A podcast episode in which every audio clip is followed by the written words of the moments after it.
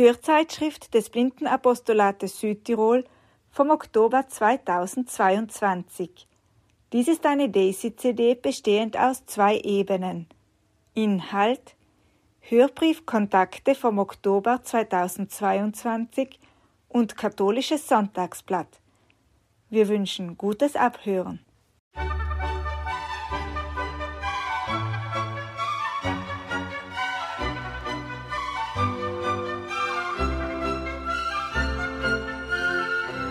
Kontakte. Ein Hörbrief, herausgegeben vom Blindenapostolat Südtirol mit Sitz im Blindenzentrum St. Raphael, Schießstandweg 36 39 100 Bozen.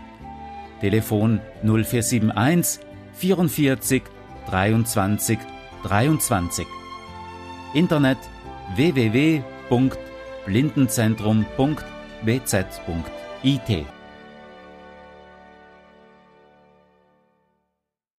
Liebe Hörerinnen und Hörer, herzlich willkommen zur 223. Ausgabe des Hörbriefs Kontakte vom Oktober 2022. Es begrüßt euch wieder ganz herzlich die Veronika. Es gibt wieder viele verschiedene Beiträge auf dieser Ausgabe. Berichte von Veranstaltungen, Wissenswertes, Tipps und Tricks.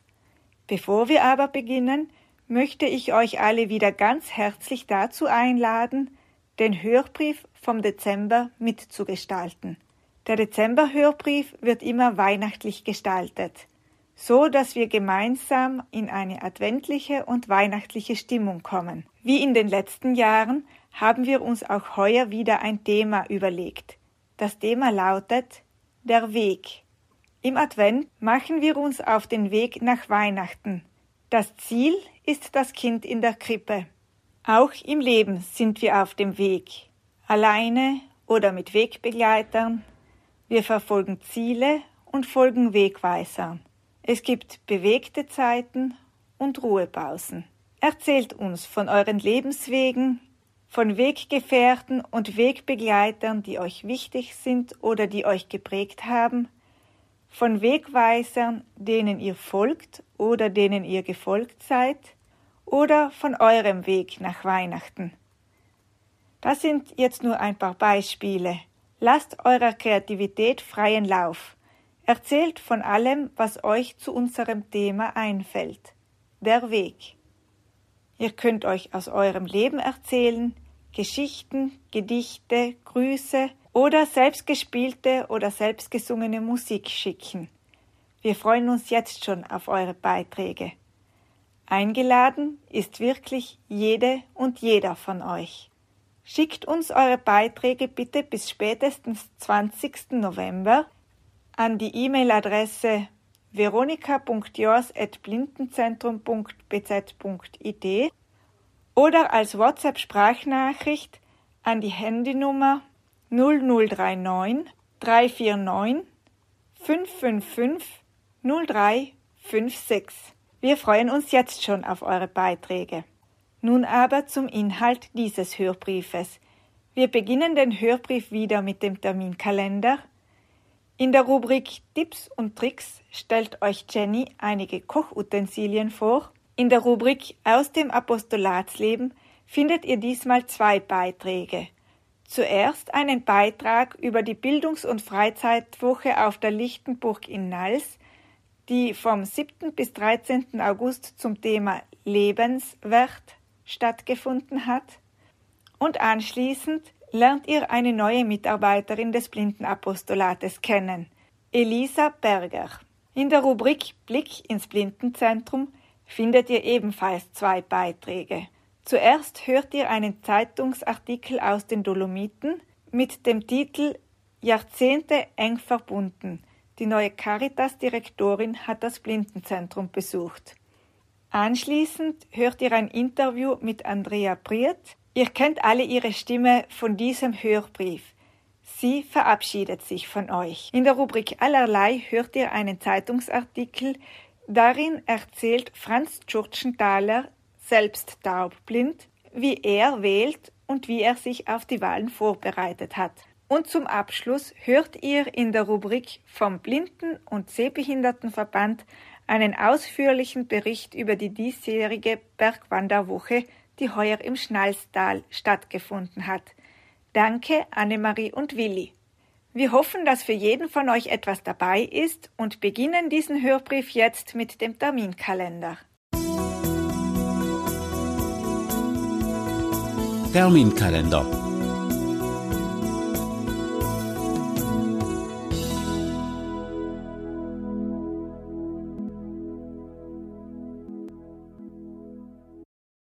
Veranstaltungen 2022 14. Oktober Treffen der kamillianischen Familie des Blindenapostolats um 9.30 Uhr im Blindenzentrum.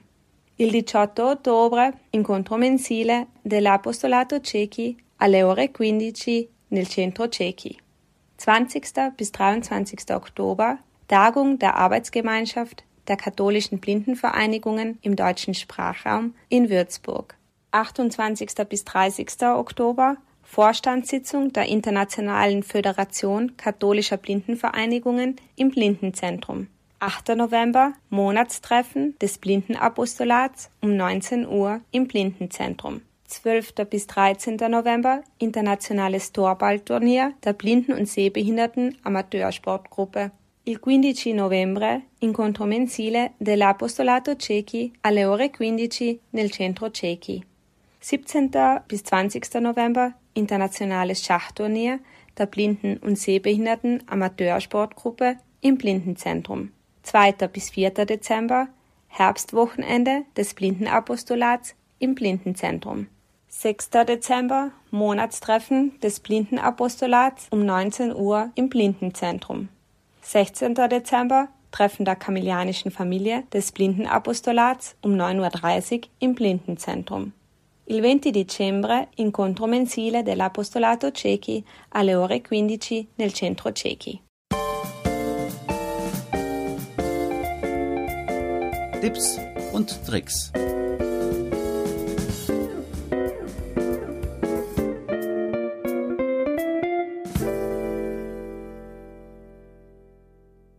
Grüß euch alle, da ist die Jenny vom Hilfsmittelraum.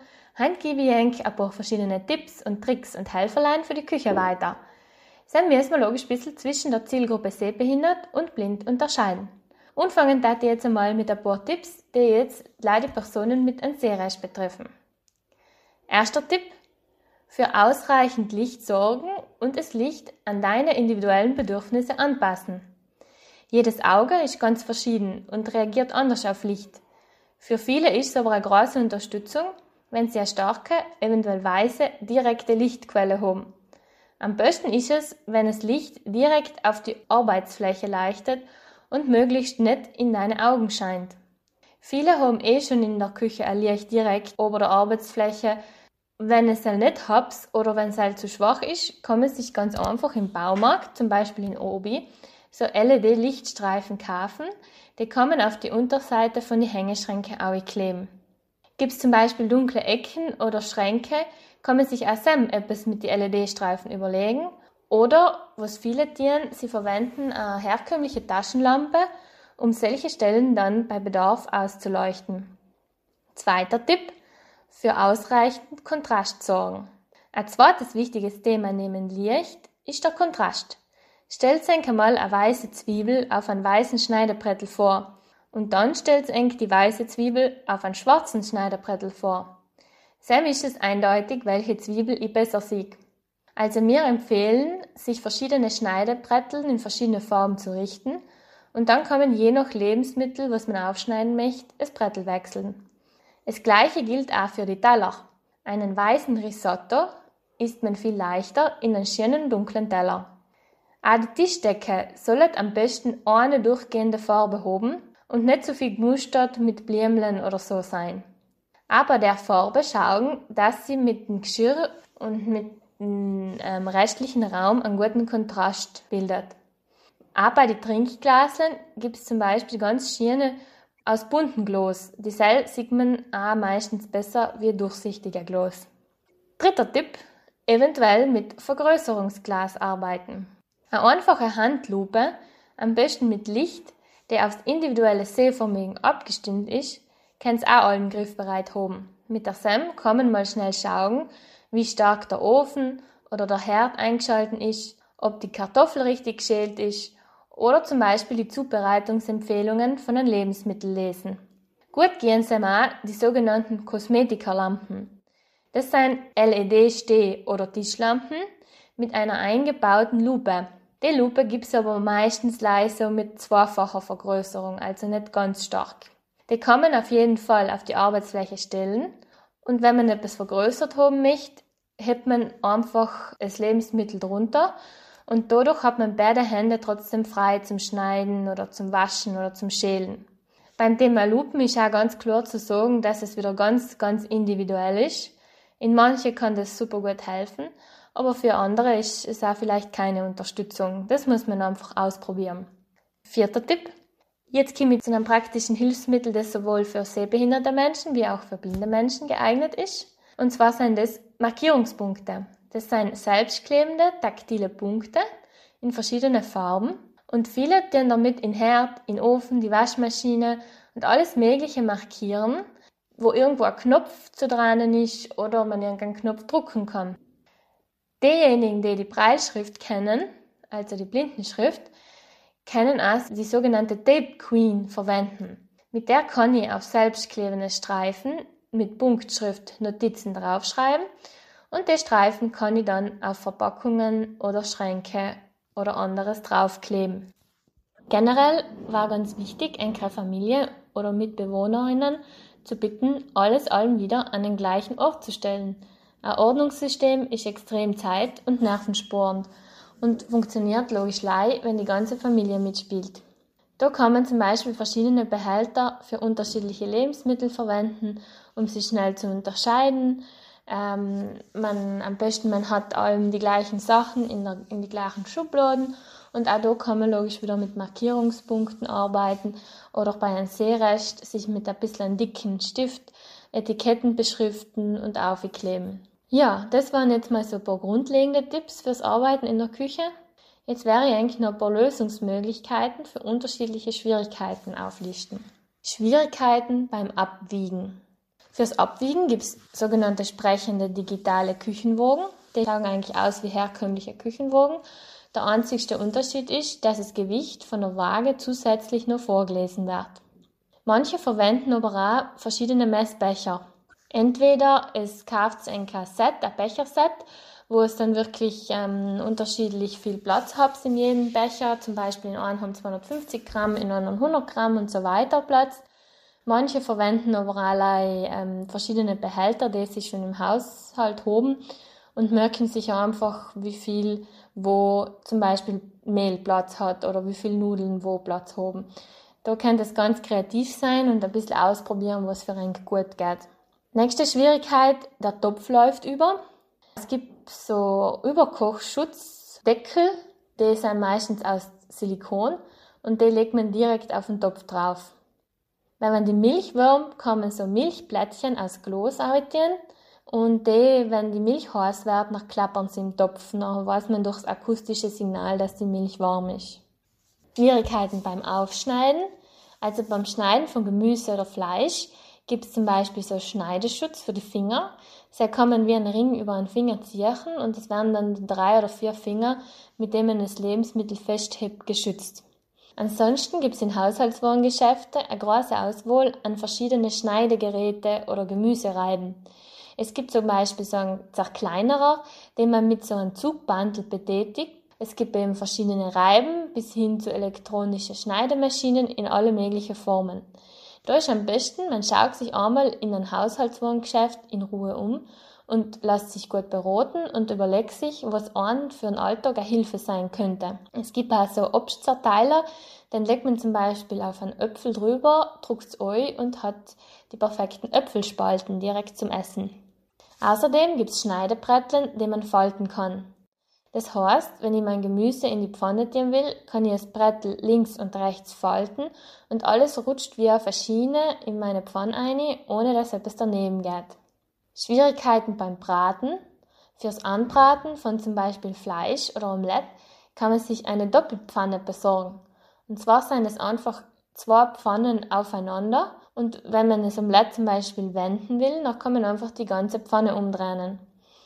Oder es gibt auch die Pfannenwender, die wie eine Zange verwenden kann und somit auch ganz geschickt Fleisch umdrehen kann.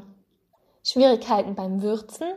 Ja, beim Würzen und eigentlich generell beim Kochen ist am besten, man dort alle Sinne ein bisschen mit einbeziehen, riechen, eventuell kosten und dann anstelle mit einem Löffel oder Streuer zu würzen, kann man das Gewürz zuerst in die Hand geben und oder wie man es eh oft macht, zwischen die Fingerspitzen zerreiben. Bei Essig und Öl verwenden manche auch so Sprühflaschen, um einfacher die Menge dosieren zu können. Also beim Neukauf von größeren Küchengeräten wäre ideal, dass man sich zum Beispiel bei einem Herd einen sucht, der was nur mit Drehknöpfen funktioniert und nicht mit den Sensortasten. Dadurch hat man einfach viel eine bessere Kontrolle, wie hoch man jetzt die Temperatur aufdreht und ob er angeschaltet ist. Interessant sind auch Induktionsplatten, weil die Zellen sich in der Regel automatisch bei einer Nichtbenutzung ausschalten und außerdem werden die Platten selber nicht so heiß. Zudem empfehlen einige auch die Verwendung von einer Heißluftfritteuse, mit der kann man Pommes, Suppen, Eintöpfe, Fleisch und sogar Kuchen und Pizza zubereiten. Und soll eben ganz ohne Öl, was auch geschickt ist, weil es dann nicht umspritzt und ähm, die Fritteuse tut man zu, dann kann man sich weniger verbrennen. Die Hilfsmittel Feelware aus Deutschland hat zum Beispiel die Heißluftfritteuse von DeLonghi, mit taktilen Markierungen aufbereitet und bietet auch eine Bedienungsanleitung zum Abhören an. Bei der Firma Vielwerk kommen zudem auch umgerüstete Backöfen, Herd- und Waschmaschinen mit Sprachausgabe kaufen, wobei zu sagen ist, dass die Geräte da preislich laut Internetseite zwischen 1200 und 2000 Euro liegen. Kauft man sich neue Küchenmöbel, kann man auch auf den Kontrast von Henkel und Möbelstück achten, also dass man die Henkel allem schnell sieht. So, ja, ich hoffe, ich habe ein bisschen einen Überblick geben gekannt. Sicher hat jeder von euch so seine eigenen Tipps und Tricks und wir taten uns freuen, wenn es damit installen mögt. Es kennt Sie gerne als Sprachnachricht per WhatsApp an die Nummer 349 555 0356 schicken. Ich wiederhole 349 555 0356. Ja, und sonst wünsche ich euch allen einen schönen Herbst und viel Spaß beim Ausprobieren.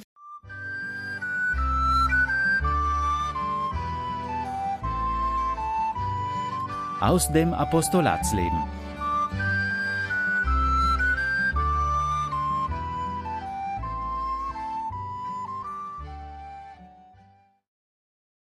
Bildungs- und Freizeitwoche für blinde und sehbehinderte Menschen in der Lichtenburg in Nals. Lebenswert. Unsere jährliche Bildungs- und Freizeitwoche verbrachten wir vom 7. bis 13. August auf der Lichtenburg in Nals. Bei vielseitigen Vorträgen und Ausflügen gehen wir dem Thema Lebenswert auf den Grund. Wir beschäftigten uns mit Fragen, die zum Nachdenken anregen, wie unter anderem, was gilt für uns persönlich und unsere Mitmenschen als lebenswert?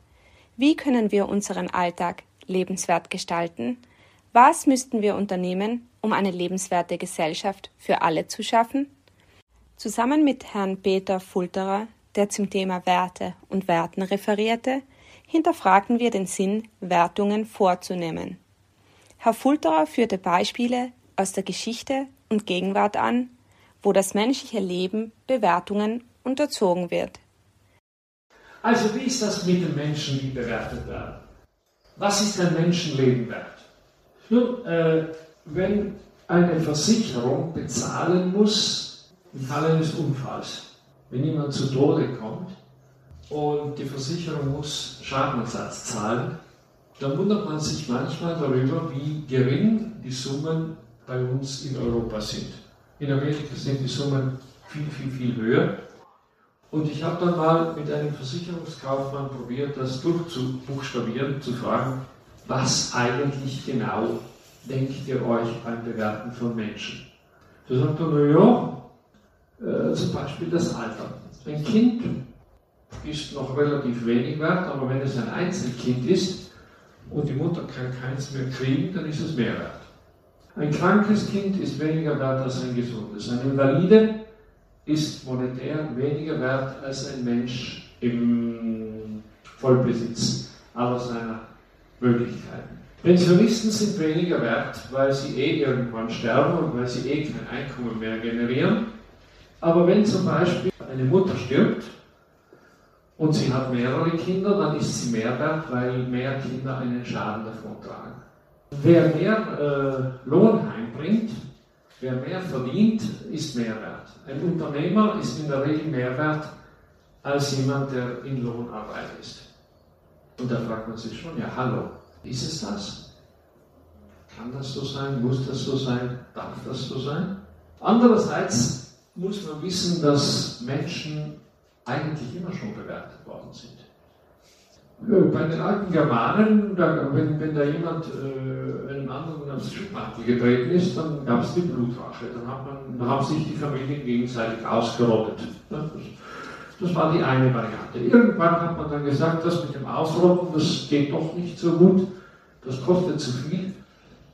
Schauen wir mal, ob wir das bewerten können.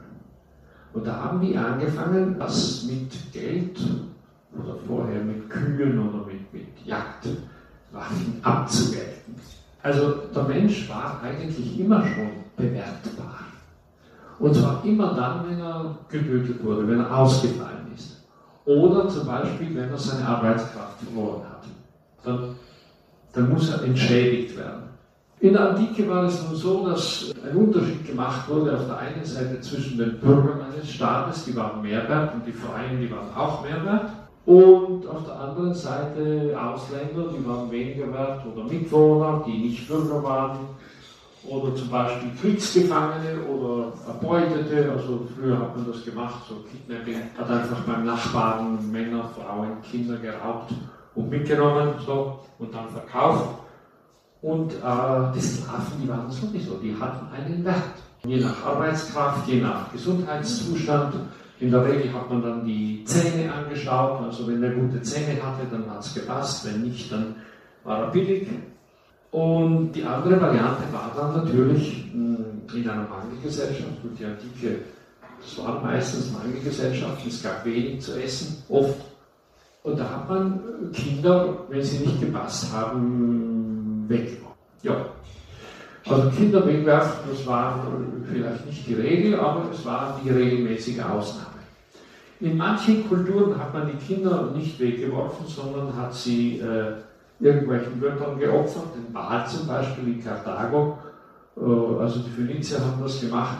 Die haben gesagt, wenn ein Kind behindert zur Welt kommt, dann ist das das Zeichen, dass der Gott ein Opfer will. Denn das muss man dann opfern. Die einzigen, die da durch die Maschen gegangen sind, das waren die Tauben, weil man den Tauben, den Gehörlosen, ihre Behinderung nicht angesehen hat.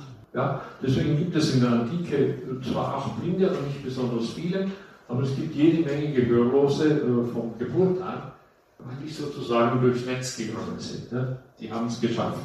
Und äh, es war dann im Judentum, äh, konnte man das nicht mehr machen, also Menschenopfer waren verboten.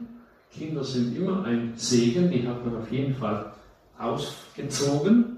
Und im Christentum dann sowieso, weil der Mensch ja ein Geschöpf Gottes ist, weil der Mensch eine unsterbliche Seele hat. Nicht, dass mit dem Christentum die Sklaverei aufgehört hätte. Ne? Die hat man schon trotzdem.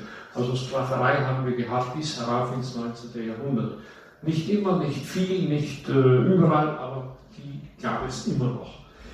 Und im Mittelalter war es dann auch so, ein Adliger war viel wert, ein Bauer ein bisschen weniger und die Leibeigenen, ja, wenn äh, ein Adliger einem anderen Adligen einen Leibeigenen erschlagen hat, dann hat es geheißen, ja, der hätte jetzt gearbeitet, den musst du mir halt bezahlen. So war das damals. In der Moderne dann, äh, ja, da hat es auf einmal geheißen, alle Menschen sind frei, der Mensch ist nicht verkaufbar, der Mensch ist nicht bewertbar, das muss so sein, aber in den Kolonien war es dann wieder doch ganz anders. Es gab schwarze Sklaven und es gab einen äh, spanischen Intellektuellen, einen Herrn Norberto de Sepulveda, der gesagt hat, die Indianer sind von Natur aus Sklaven. Gott hat sie als Sklaven für uns erschaffen. Und ich verstehe gar nicht, sagt er, dass die so lange äh, gelebt haben, ohne dass sie das gewusst haben und ohne dass wir das gewusst haben. Die haben also jahrhundertelang nur so vor sich hingelebt und jetzt endlich passiert das, was passieren musste, dass sie unsere Sklaven werden. Sie haben sie dann eher ausgerottet als etwas anderes und durch Negersklaven unter Anführungszeichen ersetzt.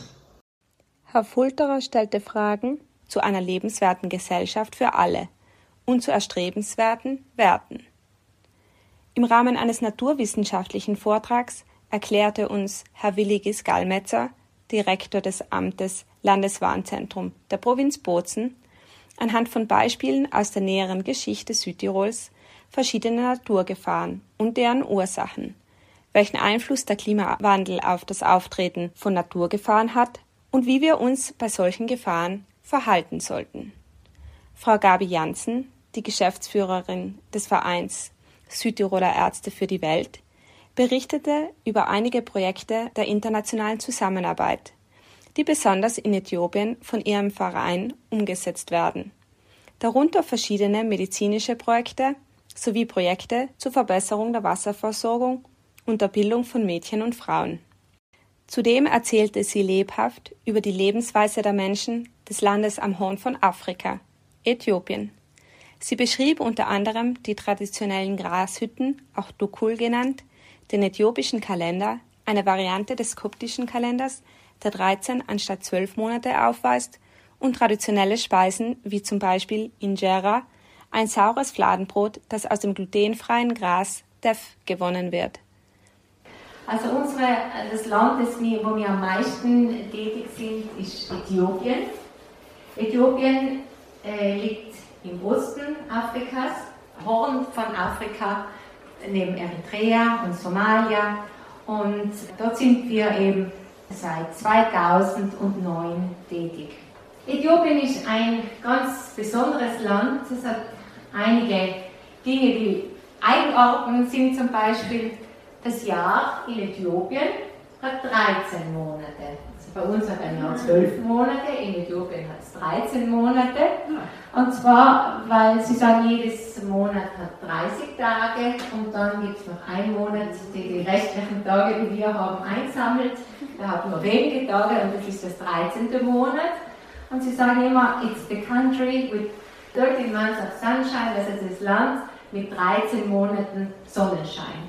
Auch das Datum, also Äthiopien hat auch einen anderen Kalender, also wir schreiben heute den 11. August 2022 und der Kalender in Äthiopien, da ist es praktisch heute der dritte Tag des zwölften Monats des Jahres 2014. Also der Kalender ist praktisch acht Jahre Unterschied circa. Also die Landwirtschaft äh, ist noch relativ einfach, man sieht noch viel Ochsenflüge, also relativ wenig Traktoren oder so Geräte sieht man überhaupt wenig, auch auf Baustellen und so. Baustellen sind relativ ruhig, es sind brutal viele Leute, die so als Tagelöhner arbeiten, aber es wird halt händisch gemacht. Das Essen, typisches Essen ist unten Injera, das ist ein Fladenbrot, das sie aus Teff machen. Teff ist eine Getreidesorte, so ganz kleine Körner, so oft schön, wenn man es auf die Hand nimmt, ist das Teff, so ganz kleine goldene Körner. Auch schön, wie sie das Teff, nur das hat man wirklich die Ochsen, die äh, sind auf einem Pfahl irgendwie angebunden. Ich glaube, das war vielleicht früher bei uns auch so. Und das Teff, das Getreide, das getrocknete Getreide, wird dann im Kreis um diesen Pfosten äh, ausgebreitet und diese Ochsen trampeln dann auf dem Getreide herum, dann fächern sie irgendwie und das Getreide fällt dann auf den Boden und das äh, holen sie dann ein und das ist dann ihr Getreide. Das wird dann gemahlen und mit dem machen sie dann die Injera, dieses Fladenbrot, dieses runde Fladenbrot. Das ist ein Teig, den sie fermentieren lassen, so leicht säuerlich schmeckt und das sie dann in ihren Pfannen herausbacken praktisch und das essen sie dann mit ein bisschen Gemüse oder ein bisschen Fleisch oder Soßen, haltet auch ein paar Tage und wenn sie es dann essen, dann holen sie das Omelette hervor und dann kommt dann eben das frische gekochte Gemüse oder Fleisch oder Soßen rauf und essen dann alles mit der Hand natürlich. Was sie auch noch haben, so typisch, äh, da gibt es die Enset. Wir nennen es oft die falsche Banane. Die Pflanze schaut aus wie eine Bananenstaude, hat aber bei den Blättern, diese Banane hat ja sehr große, fette, grüne Blätter und in der Mitte ist der Riss. Und diese, diesen Riss, den tun sie dann reiben auf einen Stein, dann kommt so ein Nuss heraus und das wickeln sie dann in den grünen Bananenblättern, die sie noch haben, ein, begraben sie oder Erde, das fermentiert dann irgendwie und dann haben, das haltet dann oft unter der Erde auch zwei Jahre. Sehen wir auch, wenn sie Dürrezeiten, Hungersnöte haben, ja. solange die diese äh, Einsätze haben, Gott schon nennen sie es dann, wenn sie es verarbeitet haben, dann haben die halt immer was zu essen. Gemeinsam mit der Religionslehrerin Veronika Faller machten wir uns Gedanken zu der biblischen Figur der gekrümmten Frau, welche nach langem Leiden von Jesus aufgerichtet wird, und modellierten Symbole aus Ton, passend zur Geschichte. Im Anschluss gestaltete Herr Prälat Eduard Fischnaller vom Kloster Neustift die traditionelle Heilige Messe. Abgerundet wurden die Tage durch verschiedene Ausflüge. Wir lockerten und dehnten unsere Glieder bei einer von Christina Dorfmann gestalteten Yogastunde, besuchten die Latschenkieferölbrennerei Georg Dahler im Saantal, lernten in der Kaffeerösterei Karoma über den Anbau zweier Kaffeesorten, der Arabica und Robusta Bohne, über den Kaffeekonsum diverser Länder und die beste Brühmethode. Die Teilnehmerin Birgit schrieb Folgendes über das begehrte Produkt. Kaffee gedeiht hauptsächlich in Lateinamerika und es ist eine harte Knochenarbeit, Kaffeeplantagen zu bearbeiten. Die Angestellten arbeiten dabei für äußerst wenig Lohn. Die ungeröstete Kaffeebohne hat die Form einer Kirsche. Es dauert neun bis elf Monate, bis man die Früchte einer Kaffeeplantage ernten kann. Wir hatten auch die Gelegenheit, die Arabica und Robusta Kaffeebohnen zu verkosten. Arabica Kaffee schmeckt fruchtig und viel intensiver als Robusta Kaffee. Der Kaffee, den man selbst zu Hause malt, hat den intensiveren und genüsslicheren Geschmack als jenen, den man gemahlen im Geschäft kauft. Zudem spazierten wir entlang des Völser Weihers und Ultner Stausees und wurden im Frauenmuseum in Meran anhand verschiedener Gegenstände, darunter Hüte, Kleider, Regenschirme, durch die Geschichte der Frau ab dem 19. Jahrhundert geführt. Einer der skurrilsten Gegenstände war eine stinknormale Tomate, symbolisch für den Tomatenwurf des Jahres 1968, das Startsignal für die zweite Welle der Frauenbewegung im Westen. Die verschiedenen meditativen Tagesimpulse und der spontan eingeführte Singabend durften natürlich auch nicht fehlen. Kennzeichnend für diese vielseitige Woche war vor allem der Zusammenhalt der Gruppe, der Humor der Teilnehmerinnen und Teilnehmer sowie das gemütliche Beisammensein bei Gesprächen und Spielen. Wir bedanken uns herzlich bei allen Freiwilligen, Freundinnen und Freunden für die tatkräftige Unterstützung und Ermöglichung dieser Woche.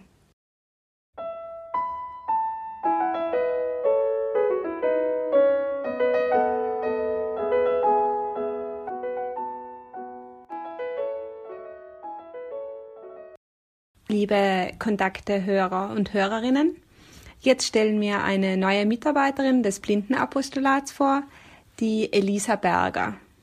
Elisa, möchtest du dich kurz vorstellen? Woher kommst du? Was hast du vorher gemacht? Oder auch welche Arbeit hast du vorher gemacht, bevor du ins Blindenapostolat gekommen bist? Also, hallo an alle. Mein Name ist Elisa Berger. Ich komme aus Bozen. Ähm, bin mit dem Heinz verheiratet und habe drei Kinder. In Philipp, der ist zehn. Victoria ist acht und der Felix ist gerade fünf geworden. Ja, was sie so früher getan haben, also ihren Tourismusmanagement studiert, erst in Bruneck und dann in Perugia, haben dann ähm, weiter studiert, Projektmanagement im dritten Sektor, also im Sozialbereich, haben dann einige Zeit in verschiedenen Organisationen gearbeitet, sowohl im Tourismus als auch im Sozialbereich. Ja.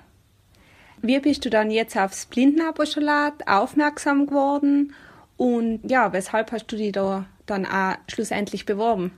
Äh, ja, Blindenzentrum äh, habe ich schon von früher gekannt. Als kleines Kind war das so ein Thema, ähm, dass man einmal äh, das Blindenzentrum aufsucht und einmal sich informiert, wie das Leben von Menschen äh, mit Sehbeeinträchtigung und Blinden ähm, funktioniert. Und das ist mir Sam schon in Erinnerung geblieben als ein tolles Erlebnis.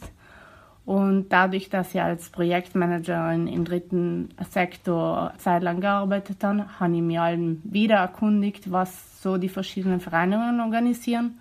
Und dabei ist mir eben immer das Blindenzentrum ins Auge gefallen. Und als ich dann die Stelle äh, Anzeige gefunden habe, habe ich mir gedacht, ja, wieso nicht probieren? Und seit wann arbeitest du im Verein und welche Aufgaben übernimmst du? Also, ich bin seit dem 18. Juli von diesem Jahr da und ich arbeite mit der Kathi zusammen und mit der Jenny und ja, ich bin zuständig für die Patenschaften, ein bisschen Buchhaltung. Äh, mit der Jenny organisieren wir die italienischen Treffen und ja, vielleicht entwickelt sich noch, äh, noch was anderes für die Zukunft. Und jetzt hätten wir noch ein paar persönliche Fragen an die Elisa, damit wir die noch ein bisschen besser kennenlernen. Wo tankst du Kraft? Was gibt dir Energie? Also ich danke Kraft, indem ich Zeit mit mir selbst verbringe, in der Natur.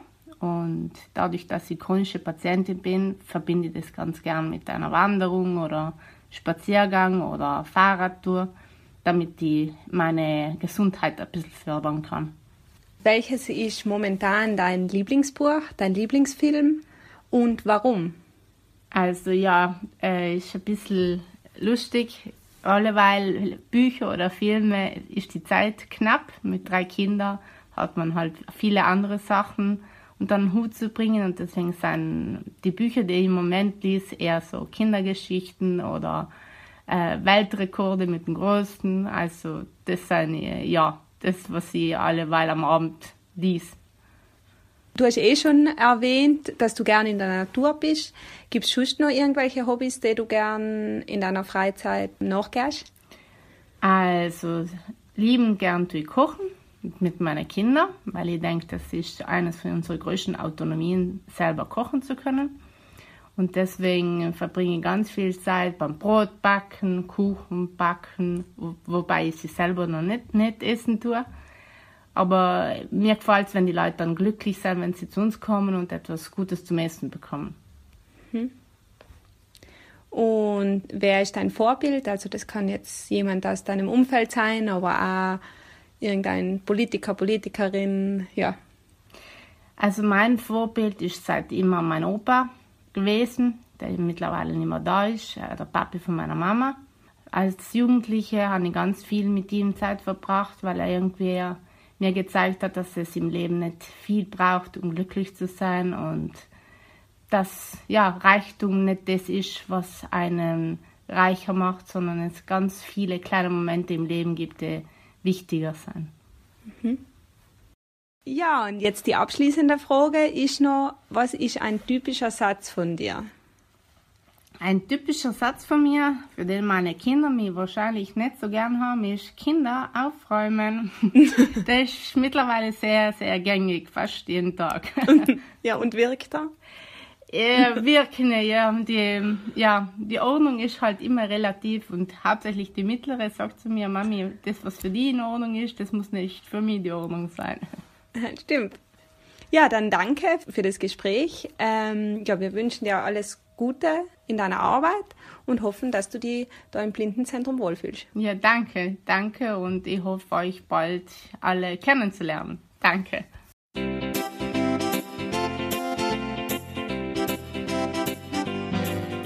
Blick ins Blindenzentrum.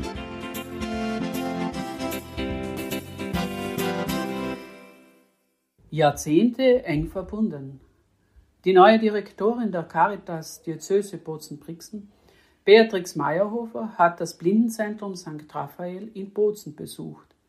Wie dessen Präsident Nikolaus Fischneller betonte, ist die Caritas mit dem Blindenapostolat und insbesondere mit dem Blindenzentrum St. Raphael schon seit vielen Jahrzehnten eng verbunden waren die damaligen Caritas-Verantwortlichen doch Geburtshelfer bei der Errichtung unseres Gebäudes hier im Schießstandweg in Gries. Fischnaller erläuterte anschließend in geraffter Form den Werdegang seines Hauses, wo ja im Laufe der Zeit Dienstleistungen und Hilfestellungen für blinde und sehbehinderte Menschen in ganz Südtirol immer weiter ausgebaut und auch zunehmend angenommen wurden. Meyerhofer zeigte sich über den Einsatz der Vorstandsmitglieder und aller Mitarbeitenden des Blindenzentrums mehr als zufrieden und unterstrich in diesem Zusammenhang ihre Bereitschaft, nach Möglichkeit weiterhin das Blindenzentrum zu unterstützen. Abschließend machte die Direktorin einen Rundgang durchs Haus und wurde dann ins hauseigene Dunkelrestaurant eingeladen.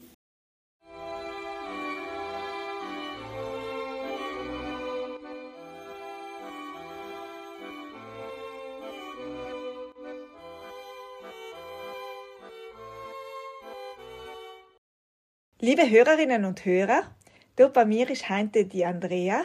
Die Andrea kennt es ja alle von Hörbrief her, haben wir bisher die Stimme ganz oft gehört. Und leider wird sie nicht mehr lange bei uns sein. Andrea, was waren denn da deine Aufgaben im Blindenzentrum? Hallo miteinander. Meine Arbeit war ganz vielseitig. Einerseits habe ich im Bereich Wohnhaus gehabt, wo ich dann Dokumentation und individuelle Projekte mit einigen Hausbewohnern gemacht habe. Dann habe ich die Gästebetreuung gemacht, haben ich einige von den Hörbriefhörer auch kennengelernt. Und dann war ich zuständig für die Freiwilligenkoordination. Halt ist eigentlich ganz geschickt, wenn man Gästebetreuung macht, weil dann brauchst du für die Ausflüge auch Freiwillige. Dann war ich zuständig für die Freizeitgestaltung im Haus. Dann habe ich den Hörbrief geschnitten und aufgenommen. Also einen ganzen Haufen, was du da getan hast. Was hat dir denn besonders gut gefallen? Besonders gut gefallen hat mir eigentlich die Kombination aus allen, dass es einfach so vielseitig ist, dass die Arbeit sich auch wieder abgewechselt hat und so ist nie langweilig geworden. Und was hast du weniger gern getan? Weniger gern habe ich die Dokumentation gemacht, aber er gehört halt auch dazu. Und mit dem Sam lässt man vielleicht den Arbeitstag nochmal Revue passieren. Gibt es irgendetwas, wo du sagst, bei der Arbeit habe ich bestimmte Sachen gelernt oder möchte, ist etwas auf das, was ich mich gerne erinnern möchte. Was nimmst du mit von dem Arbeitsplatz? Ich habe einen ganzen Haufen Leute kennengelernt, ganz unterschiedliche Leute, sei es Mitarbeiter, sei es Gäste, Hausbewohner. Es war wirklich schön und ich hoffe, dass der Kontakt auch noch erhalten bleibt. Das hoffen wir natürlich auch. Hast du zufällig auch noch so eine Anekdote, was da so im Laufe der Zeit so unterkämisch in der Arbeit, da, die was du uns erzählen möchtest? Hm, lass mal nachdenken. Eigentlich gibt es recht viele Sachen, wo ich darauf zurückblicken wäre und ein bisschen schmunzeln wäre. Aber jetzt so auf Anhieb, vielleicht fällt mir es innerhalb des Gesprächs noch etwas ein. Sag es eigentlich. genau. Also du hast ja ganz viele verschiedene Aufgaben gehabt und äh, wie es denn jetzt mit dir weiter? Jetzt wäre ich als Erzieherin im Herz-Institut in Mühlbach angefangen, haben sie als Mittelschüler. Also ganz eine andere Sache. Aber es ist einfach nirgends von mir daheim. Ich fahre leider 25 Minuten zur Arbeit und nicht mehr 50 Minuten. Und ich kann einmal eine ganz äh, andere Sparte von Beruf Erzieher, Sozialpädagogik anschauen. Also wenn man auf die Andrea da im Haus denkt, nachher ist einfach die Fröhlichkeit, was du allem ausgestrahlt hast. Du warst einsatzbereit in alle Lebenslagen und Situationen. Jetzt denke ich einfach einmal an deinen Nachtdienst bei Corona. du warst echt einfach für alles zu haben, hast im Team auch mit allen zusammengearbeitet, allem zuverlässig, was man mit dir ausgemacht hat, hat einfach gepasst. Und ich möchte mich jetzt einfach ganz, ganz fest bei dir bedanken für die Arbeit, was du da gemacht hast und für die gute Zusammenarbeit, also wirklich richtig gute Zusammenarbeit. Ich wünsche dir ganz, ganz viel Glück und Freude bei deiner neuen Arbeit und wie du vorher gesagt hast, hoffentlich bleiben wir im Kontakt. Ja, danke dir, Veronika. Dankeschön. Ich kann alles zurückgeben. Möchtest du in die Hörerinnen und Hörer nur etwas sagen? Ich darf mich jetzt an ganz offiziell einen verabschieden. Ich weiß, äh, nicht alle haben mich kennengelernt, aber es kennt alle meine Stimme. Und ich finde es ganz schön, dass ich mich auf den Weg nochmal verabschieden kann. Danke dir, Veronika. Ich wünsche euch alle einen schönen Herbst. Bleibt gesund und macht's gut. allerlei.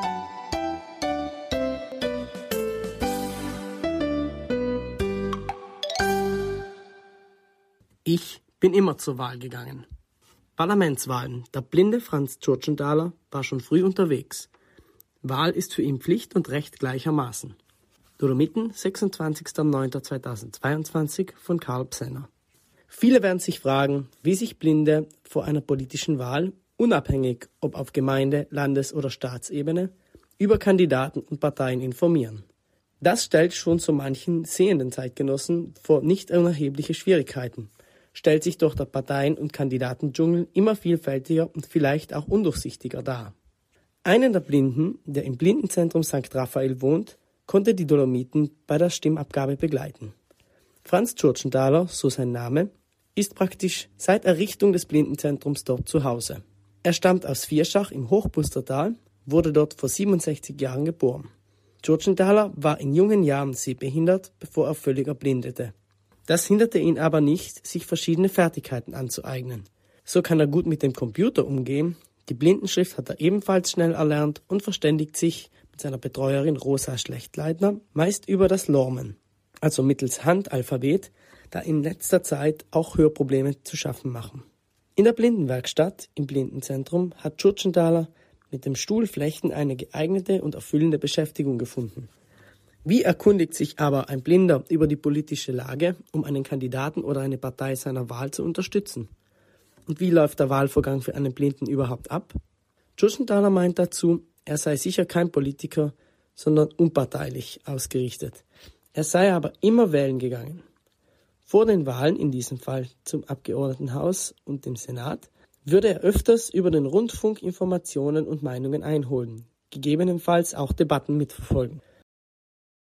Bei der Stimmabgabe gäbe es eigentlich keine größeren Hindernisse.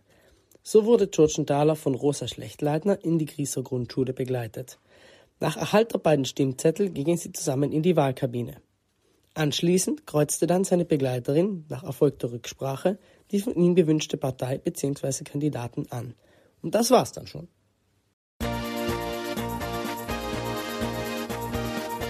Vom Blinden- und Sehbehindertenverband. Den alle miteinander. Die Bergwanderwoche des Blinden- und Sehbehindertenverbandes Südtirol hat heuer vom 4. bis im 10. September in Schnalzdal stattgefunden. In Katharinaberg untergebracht seien 19 erwartungsvolle Teilnehmer von einem familiären Hotel, das heißt am Fels, verwöhnt geworden. Einfach jetzt zum Schnalzdol selber orientierungsmäßig. Schnalzdol startet Pallemal nach Naturns, geht in die Richtung Ötztaler Alpen und hat eine Länge von circa 20 Kilometer. Es ist ein schmales Tal, hauptsächlich viehwirtschaftlich geprägt mit Tourismus und auch Forstwirtschaft. Kartaus, circa in der Mitte des Tales, ist der Hauptort. Die Gemeinde hat um die 2100 Einwohner.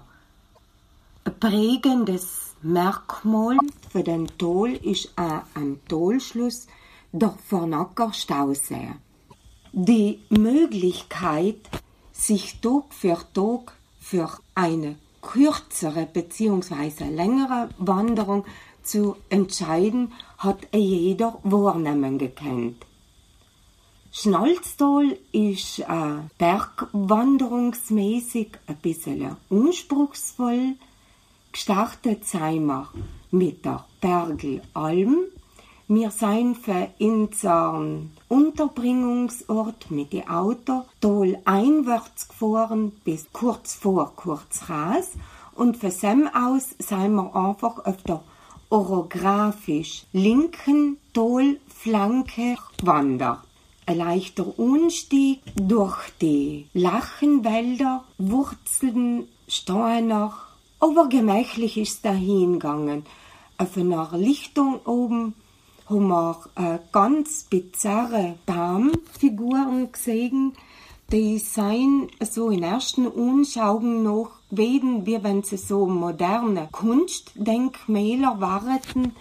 Also einfach nackte, echt, äh, mehr die Rückseite von einem Baumstamm, die Baum dunkel, so schuppenartig hat sich das umgeschaut, eben Verzweigungen. Schlussendlich, es ist nicht etwas aus Menschenhand geschaffen gewesen, sondern es seien einfach die Überreste noch einen Blitzeinschlag, was so ein bizarres Bild in der Landschaft gemahlen haben.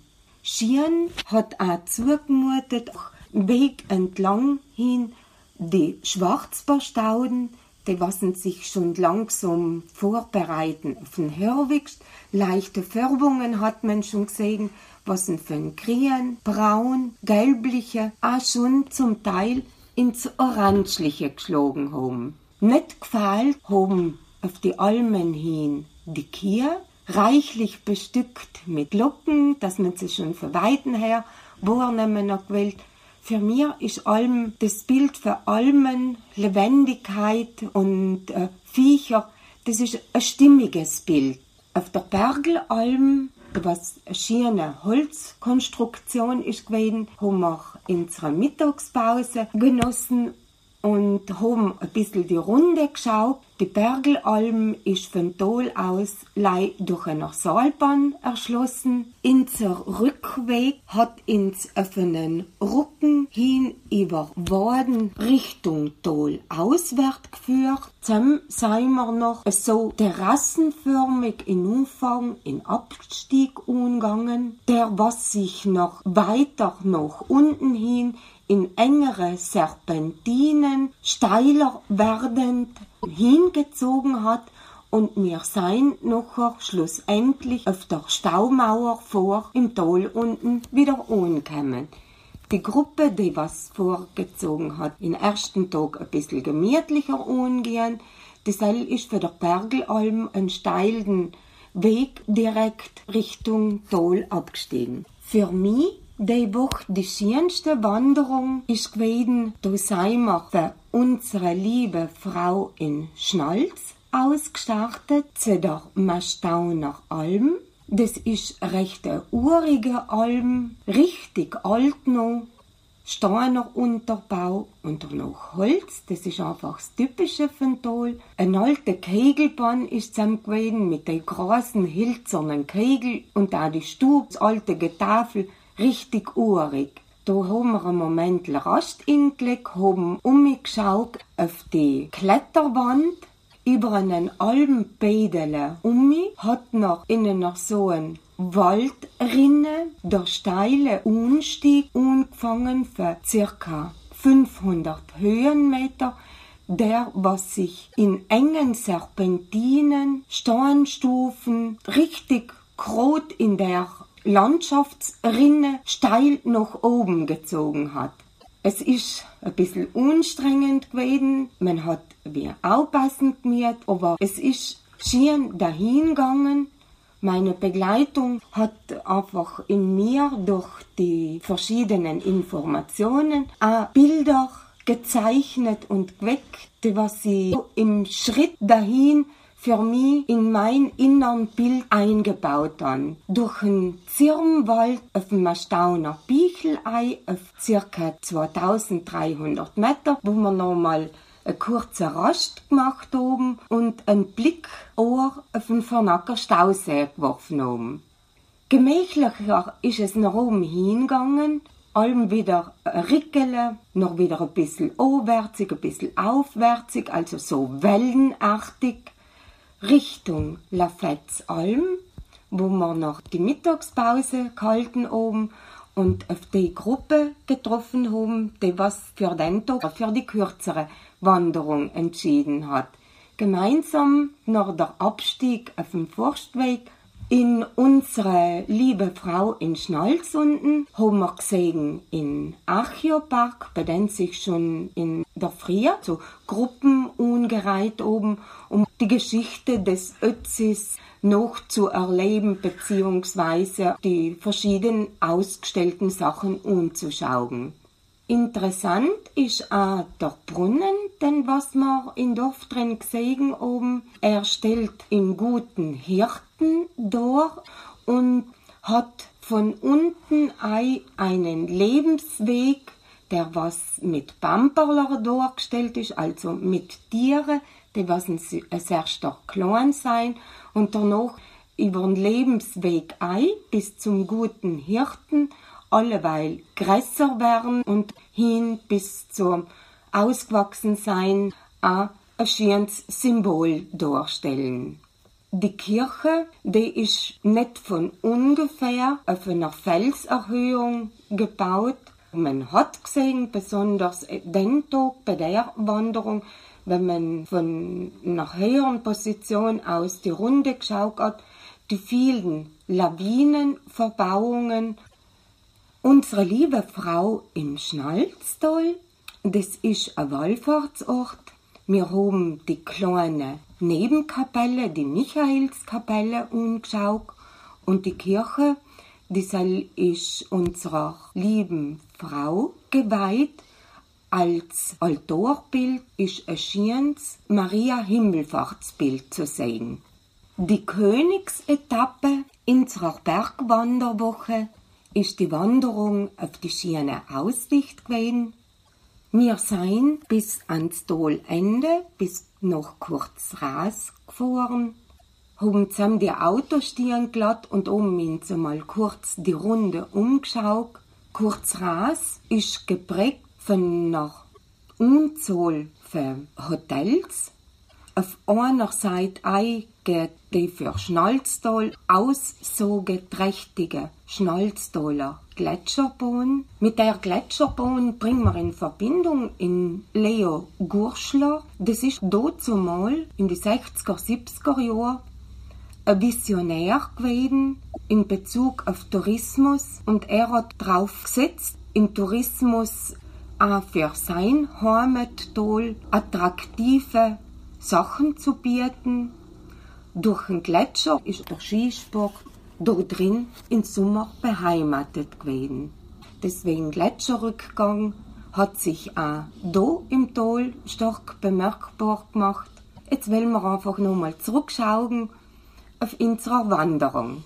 Wir sind gestartet durch einen schönen Zirmenwaldel, haben auf unserer rechten Seite die Gas, Schof und auch Kurherden hinter und unter ins gelassen, vor ins die Gravant, der Similaun, ein gewaltiger Anblick, stufenartig ist es. Durch Felsenabschnitte, noch ein bisschen schienerer Weg, Albenberg umgegangen. Wir sind nach, nach oben hin, haben irgendwann einmal das Teufelseck auf unserer rechten Seite gehabt, sein noch über unsem drüber hin auf drei Viertel Höhe, so circa in einer hufeisenförmigen Wanderung, sei wir Stol auf einen Schienensteig ausgegangen, der hat sich im Vergleich zum bisherigen Unstieg einfach wie eine Autobahn ungefühlt und ist auch nicht so steil gewesen. Man hat gesehen, für der Tolmulde Aufstiegsanlage auergehende, was halt im Winter in Betrieb ist. Und der Ossi, unser Wanderführer, hat uns gesagt, dass er sich daran erinnert, wo er Jugendlicher gewesen ist, also da reden wir für circa 30 Jahre, dass dazu mal da noch die Gletscherzunge geklangt hat und was heint ein Aufstieg für ungefähr 150 Meter ist, das ist früher als mit Gletscherzunge, also das Tal, aufgefüllt gewesen.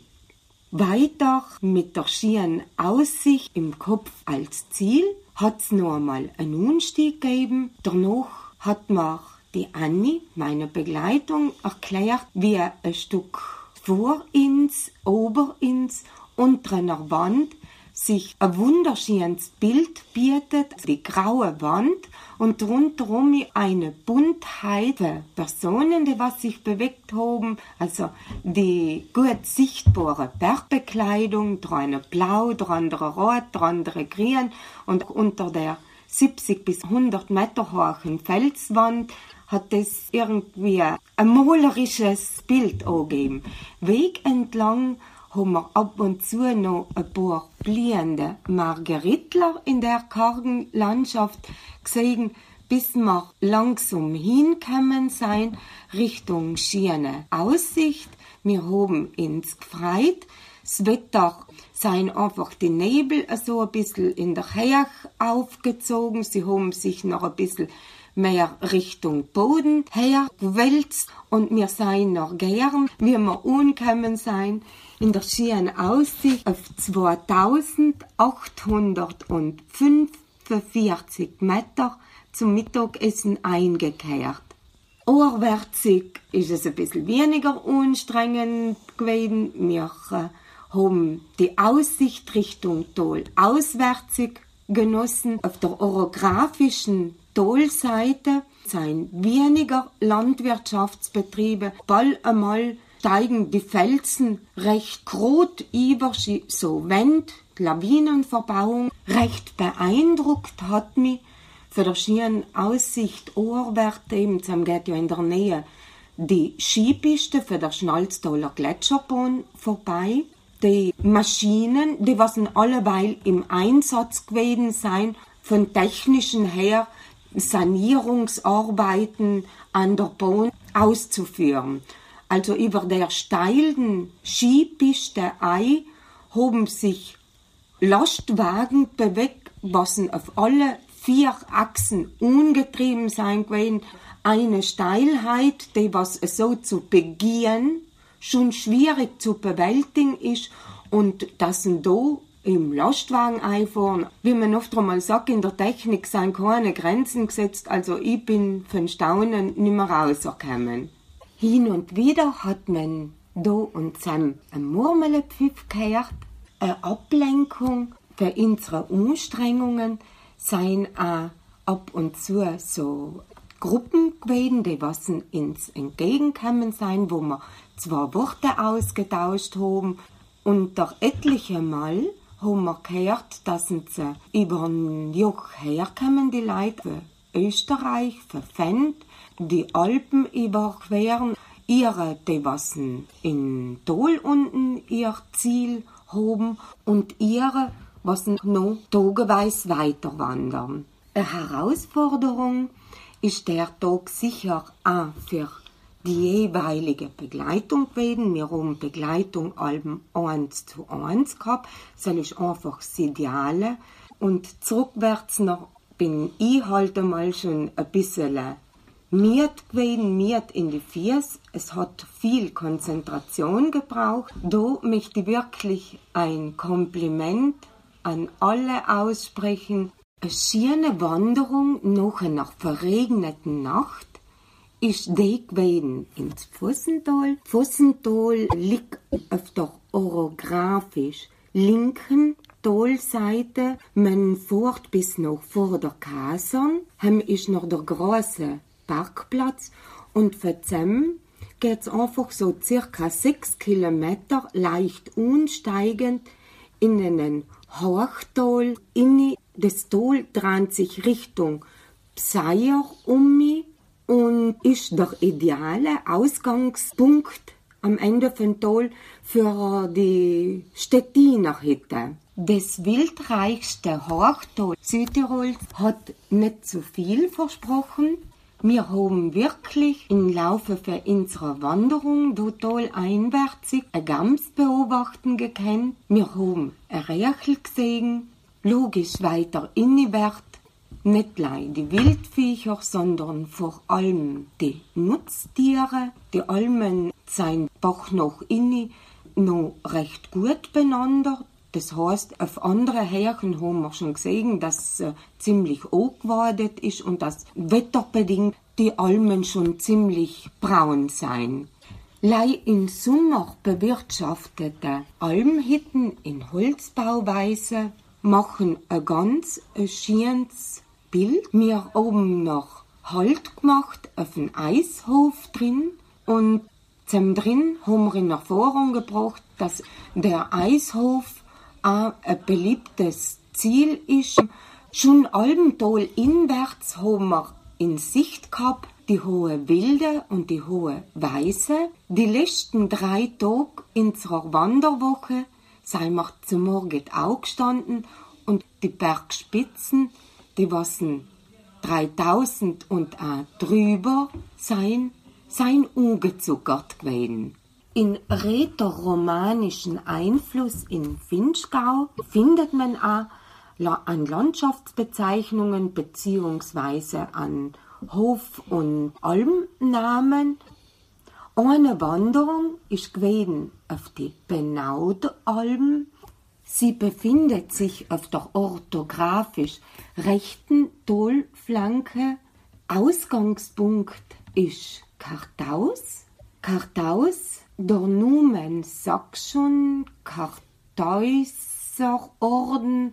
Die Kartause ist eine Klosteranlage, die was für circa 400 Jahre von Mönchen bewohnt ist gewesen, die was noch im 17. Jahrhundert für der Landbevölkerung vertrieben sein geworden.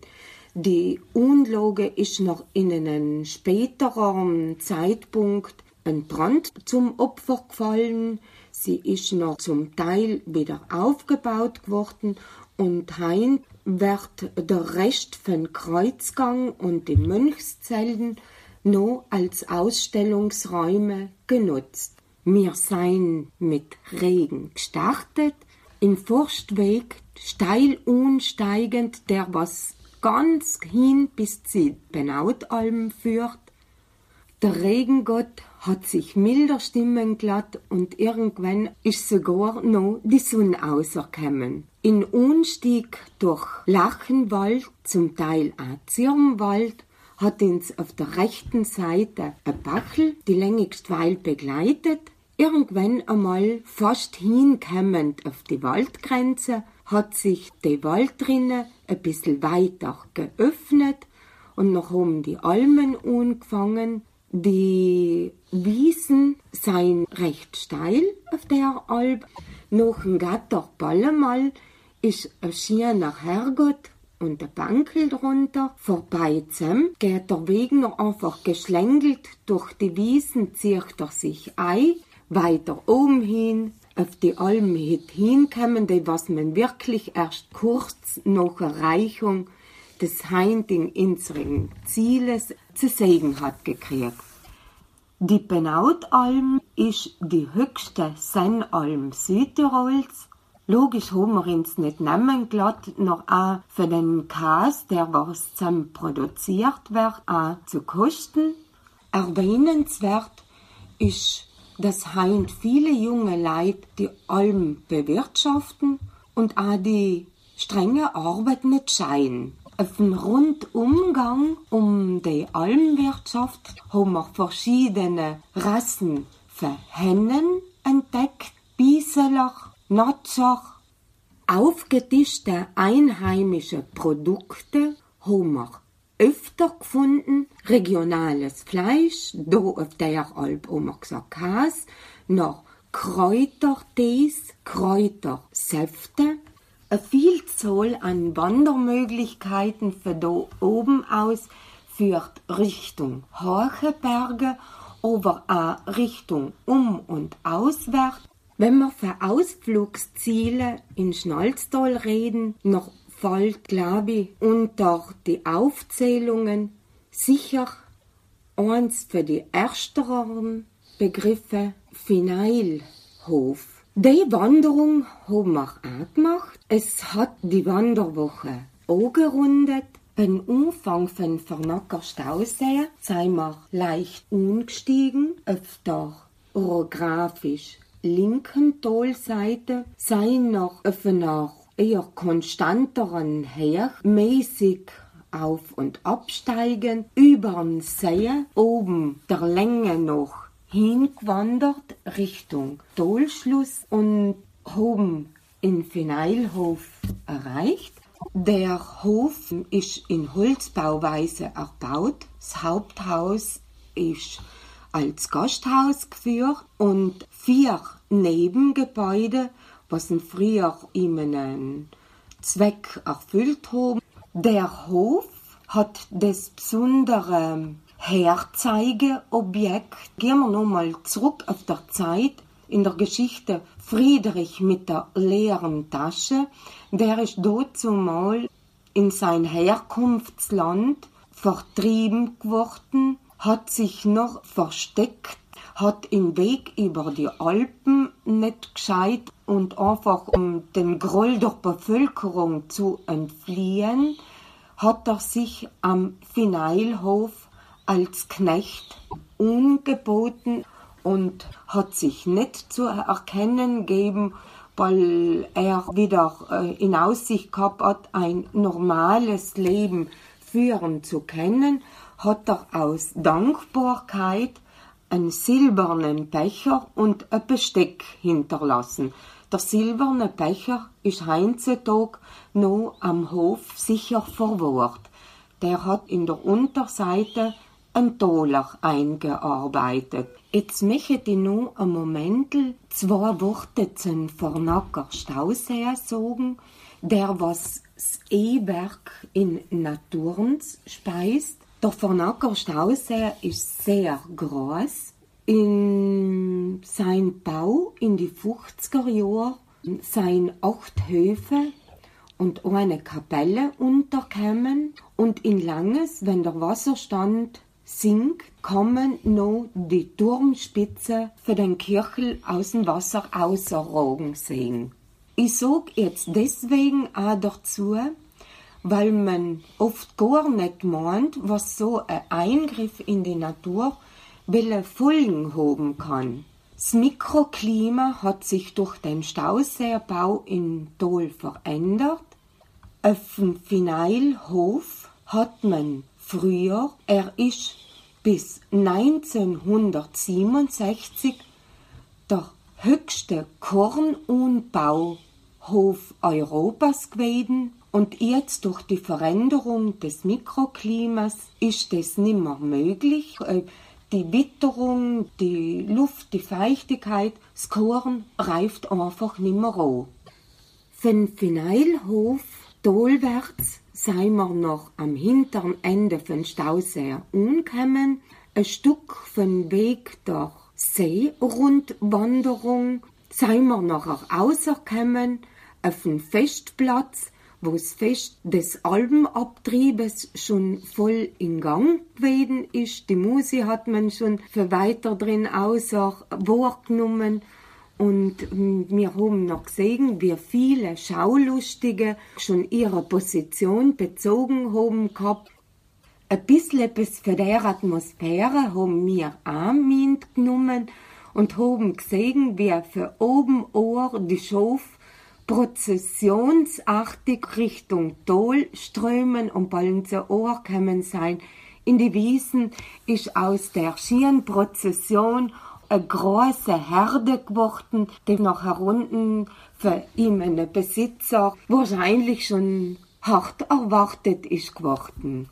Katharinaberg, das Dorf, wo wir untergebracht sein gewesen, hat uns die Senior-Chefin erzählt, es ist bis 1970 noch nicht stroßlich erschlossen gewesen. Bis dazu mal ist Dorf aus wenigen Gebäuden bestanden. Es hat gehabt zwei Höfe in Wieden, die Schule, ein kleines Dorfgasthaus und die Kirche. Die Kirche ist früher einmal Schloss von Schnalz gewesen, ist noch im Laufe der Geschichte bei Einzug für die Kartäuser Mönche im Land zerstört geworden. Die Steiner der zerstörten Schlossruine sind nachher zum Erbau der Kartause in Kartaus hergenommen geworden. Die heutige Kirche ist 1700 etwas erbaut geworden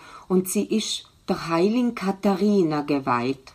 Das heutige Katharinaberg, das ist nachher gewachsen, ist umsäumt von steilen Bergbauernhöfen, vom Toleingang inner führt über Katharinaberg hin der Meraner Höhenweg, was noch weiter ins Pfossental führt, wo wir noch ein für die Wandertage auch durchs Pfossental auf den Weg gegangen sein.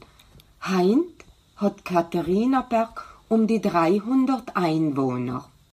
Ein Dank an alle, die was es ermöglicht haben, dass die Woche zustande gekommen ist, an alle, die was im Vorfeld mint gedenkt, mint geplant haben, in Wanderführer Oswald möchte ich namentlich erwähnen, all jene, die was ins gedanklich unterstützt haben, was gern mit dabei gewesen waren, das mal einfach nicht die Möglichkeit gehabt haben und äh, ja, einfach in der Hoffnung vielleicht, dass man sich ein anderes Mal bei einer solchen Gelegenheit wieder sieht.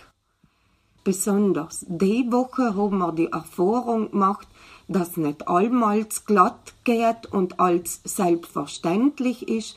Und deswegen ist es auch wichtig, dass der Herrgott über uns wacht und schaut. Jetzt einfach in letzten Abend für der Woche eine kurze Runde mit Teilnehmereindrücken, mit denen möchten wir einfach den Beitrag abschließen. Es sagt eng alle per Keil und Vierdenk bis auf ein nächstes Mal. Der Willi und die Annemarie. Katrin, wie ist dir gegangen? Also, am Ufer ist mir ganz gut gegangen. Aber sagen, tatsächlich, als wir im Fossental waren, ist wieder äh, also ein Unterricht gekommen über Alperia, wie das alles funktioniert, mit den mit den Staudamm, Autobahn, in Naturens. Und ja, und da bin ich wieder zurück zur Arbeit gekommen. Aber ich muss sagen, das ist ganz gut organisiert. Fein ist gewesen am Anfang wirklich für mich mehr eine Einwärmung gewesen. Heute ist wirklich hingegen ist wirklich eine Herausforderung gewesen, die 800 Höhenmeter. Und ja, hat ganz gut gepasst. Und das Wetter da ganz gut mitgespielt und die Gemeinschaft ist auch ganz nett gewesen, das Hotel. Die ist super gewesen, auch die, die Wirtin immer so wirklich ganz gut. Zum ersten Mal bei der Wanderwoche mit dabei, Greta, bist du. Heint, der letzte Tag oder der vorletzte unserer Wanderwoche. Wie hast du das erlebt? Also es waren Phasen, wo es recht anstrengend war, wo ich mir auch gedacht habe, war keiner war daheim geblieben, was soll ich mir da wieder mal umgetun. Aber noch im Großen und Ganzen war es eigentlich ganz schön weil es ähm, ja, weil's auch recht toll war und man auch Sachen geschafft hat, was ich eigentlich am Anfang nicht gedacht hat, dass, dass sie das so weit kommt. Und selber eigentlich recht faszinierend von mir. Hans, 23 Jahre mit dabei bei der Wanderwoche. Du hast dich in verschiedenster Art und Weise eingebracht. Wir seien dankbar dafür. Wie hast du die Woche erlebt? Das Wetter hat mitgespielt, also wie wir es gebraucht haben. Beim Wandern ist normal schön die Sonne geworden, weil Mittagessen hat es einmal geregnet und after war es wieder super. Und eigentlich kann ich auch sagen, tut mir leid für die Margaret. Ja, passiert ist leider, dass sie ausgerutscht ist und das Wadenbein Bein, äh, gebrochen hat. Hat, hat, hat das Erlebnis gekriegt, mit am ersten einmal mit dem Hubschrauber zu, zu transportieren. Ich weiß nicht, ich habe nicht ausgefragt, wie es gegangen ist, aber immerhin äh, hat sie gesagt, dass sie so viel freundlich sein werden. Der Pilot soll gesagt haben, ah, der Fuß halt schon wieder Wichtig ist, dass der Kopf gut ist. Ja. Dann hat sie wieder zehn Minuten zu lachen gehabt. Jawohl, nein, summa summarum optimal ist. Danke. Danke schön. Ich bin der Willi. Mir hat die Wanderwoche sehr gut gefallen. Am Dienstag haben wir relativ eine große Tour gemacht, die halt war am schönsten. Und es war ein, ein Tag, wo wir ein Hetz gehabt haben. Dann, da waren wir auch verhit oben, da war eine alte Stube mit alten Kurglocken und das hat mir ganz gut gefallen eigentlich. Ich bin Rossi, wir haben den Auftrag gehabt, die Blinden zu führen, die Begleiter zu führen, an den Startpunkt für die Wanderungen äh, angefangen haben, bin mit ihm in der Miet gewandert, zu meinen großen Erstaunen, habe eine Truppe vorgefunden, die athletisch ganz gut drauf ist, was wir eigentlich im Vorfeld nicht so gedacht haben. Die haben die Touren voll, also zu meiner, zu meiner Erstaunen gemeistert. Das Gesellige ist nicht zu kurz gekommen. Nach dem ersten ist man ein bisschen zusammengesetzt, hat der Kachtel gemacht, hat der Hetz gehabt. Also Freundschaft ist äh, ein sauberste Gebot von der ganzen Truppe, wo sich zusammengeschlossen hat in einer Woche zu einer familiären Gruppe, was eigentlich in, heutigen, in, heutiger, in der heutigen Zeit nicht mehr so selbstverständlich, was mich besonders, hat mich besonders gefreut. Also ich kann da weiterhin den Leuten empfehlen, Camps äh, und man geht in einer Woche mit, es wird, es mehr erleben und erstaunter sein, wie es äh, im Vorfeld vielleicht eigentlich erhoffen tut. Ich bin die Anni, äh, habe Willi begleitet. Äh, die Wanderwoche hat mir ganz gut gefallen. Da in Schnalstal ist ein sehr uriges Tal. Und es sind einige Wanderungen, was ich gut gekannt habe und einige Wanderungen, die für mich neu waren und das hat mich sehr gefreut. Es ist allen gut ausgegangen, gut äh, gelungen, jede Wanderung. Äh, gut, oben sind wir gesund heimgekommen und das ist sehr wichtig. Und hoffen anderes Mal wieder. Ingrid, du bist früher das erste Mal mit dabei. Kommst du noch mal? Ja, ich bin eigentlich durch Zufall, weil die Greta, weil der Tata von der Greta ist mein Fastbruder, Cousin, hat mich gefragt, ob ich mitgehen möchte. Und ja, ich war sofort begeistert, weil ich auch selber gerne in die Berge gehe. Und weil ich die Greta gut kenne. Und oh ja, die Wanderungen waren eigentlich, ich war ganz erstaunt, wie, wie gut und wie sicher die sehbehinderten und blinden Menschen, die das gehen, wie die gut gehen. Wo wir, und der Höhepunkt von der, äh, von der, von der Wanderwoche war äh, die schöne Aussicht. Und wo wir als Gutgesegende selber müssen aufpassen, wo wir hinsteigen müssen, wie die das eigentlich überwinden. Die Grete und die sind ein bisschen langsamer gewesen, aber andere sind sicher schon viel erfahrener und haben, haben wirklich gestanden. Und ja, jetzt die Greta kenne ich, wenn ich mit der Greta nochmal mitgehen tat, gehe ich gleich wieder mit. Und jemand anders weiß ich nicht, wie es halt war. Fritz, du bist jetzt hier bei der Wanderwoche in Schnalz. Wer begleitet dich? Fritz? Sein für die die Wanderungen streng gewesen, Fritz? Nein. Halt dabei zu sein, weil die, die Annemarie hat mich gefragt und die haben gar nicht gezögert, weil die, die Annemarie schon von zwei Kulturreisen gekannt haben oder gar schon von drei und die allem gleich positiv aufgefallen ist. Und dann habe ich mich gleich bereit erklärt, mit ihr zu gehen. Und ja, und dann ich, äh, bin ich zuerst ein bisschen nervös gewesen, weil ich mir gedacht habe, ich bin noch nie mit jemand Vollblinden, noch nie begleitet, wie das etwas sein wird, da über Stock und Stein zu gehen. Und dann hat Anne- Annemarie mich gleich beruhigt, dass sie da schon, äh, dass sie mir da keine Sorgen zu machen braucht, dass sie sich schon beim Rucksack hebt und dann spürt sie schon meine Bewegungen und, und wenn es grob fällt, dann muss ich halt unsorgen ein bisschen und, und es ist, aber ich soll auch nicht zu viel reden, hat sie gemeint. Und so haben wir es gleich mal von Anfang an gemacht und es ist, hat wunderbar geklappt, sogar eben auf die Berge, allem aus, da über die ganzen Wurzelstecke da. Also ich und Leinbach gestaunt, mir sind fast die Augen ausgefallen, vor lauter Staunen, wie gesehen wie die Leute alle da drüber gegangen sind. Natürlich ist das mit dem ersten Tag mit dem Missgeschick war ein bisschen ein Wermutstropfen von der Margaret, was da passiert ist, dass sie ins Spital gekommen ist. Und, aber ähm, eben, es passiert halt oft einmal ein paar einfachere Geschichten. Und dann die restliche Woche ist wunderbar gegangen. Wir haben uns halb wieder gefreut, wenn wir am Wetter ein Schnippchen geschlagen haben. Und äh, ja, die Gemeinschaft hat mir gut gefallen und, und eine fröhliche Truppe und ich habe mich gut unterhalten in der Woche und ich muss auch sagen, danke an alle, fein ist gewesen.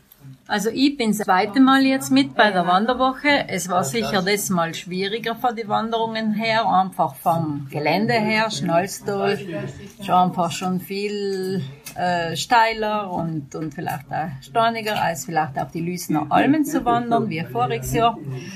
Aber mir hat's trotzdem eigentlich schon gut gefallen. Also ich bin eigentlich ja nicht jetzt so die Wandererin und da mir, ich habe es auch ganz gern gemütlich, sagen wir mal so.